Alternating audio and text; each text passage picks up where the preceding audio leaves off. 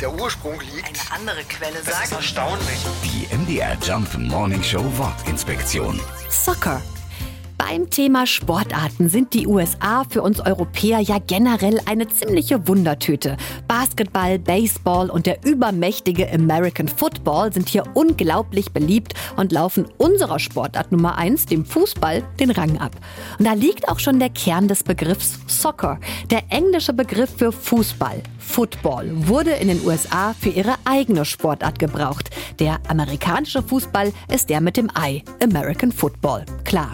Als dann aber Anfang des letzten Jahrhunderts auch unser Fußball als Sportart nach Amerika geschwappt ist, ja, da musste man sich was einfallen lassen. In England war bereits vorher der Begriff Soccer entstanden, aus einer Umformung und Verkürzung des englischen Wortes für Verband, Association, ASOC. Soccer. Und so wurde dieses Wort im amerikanischen Englisch zum Begriff für Fußball.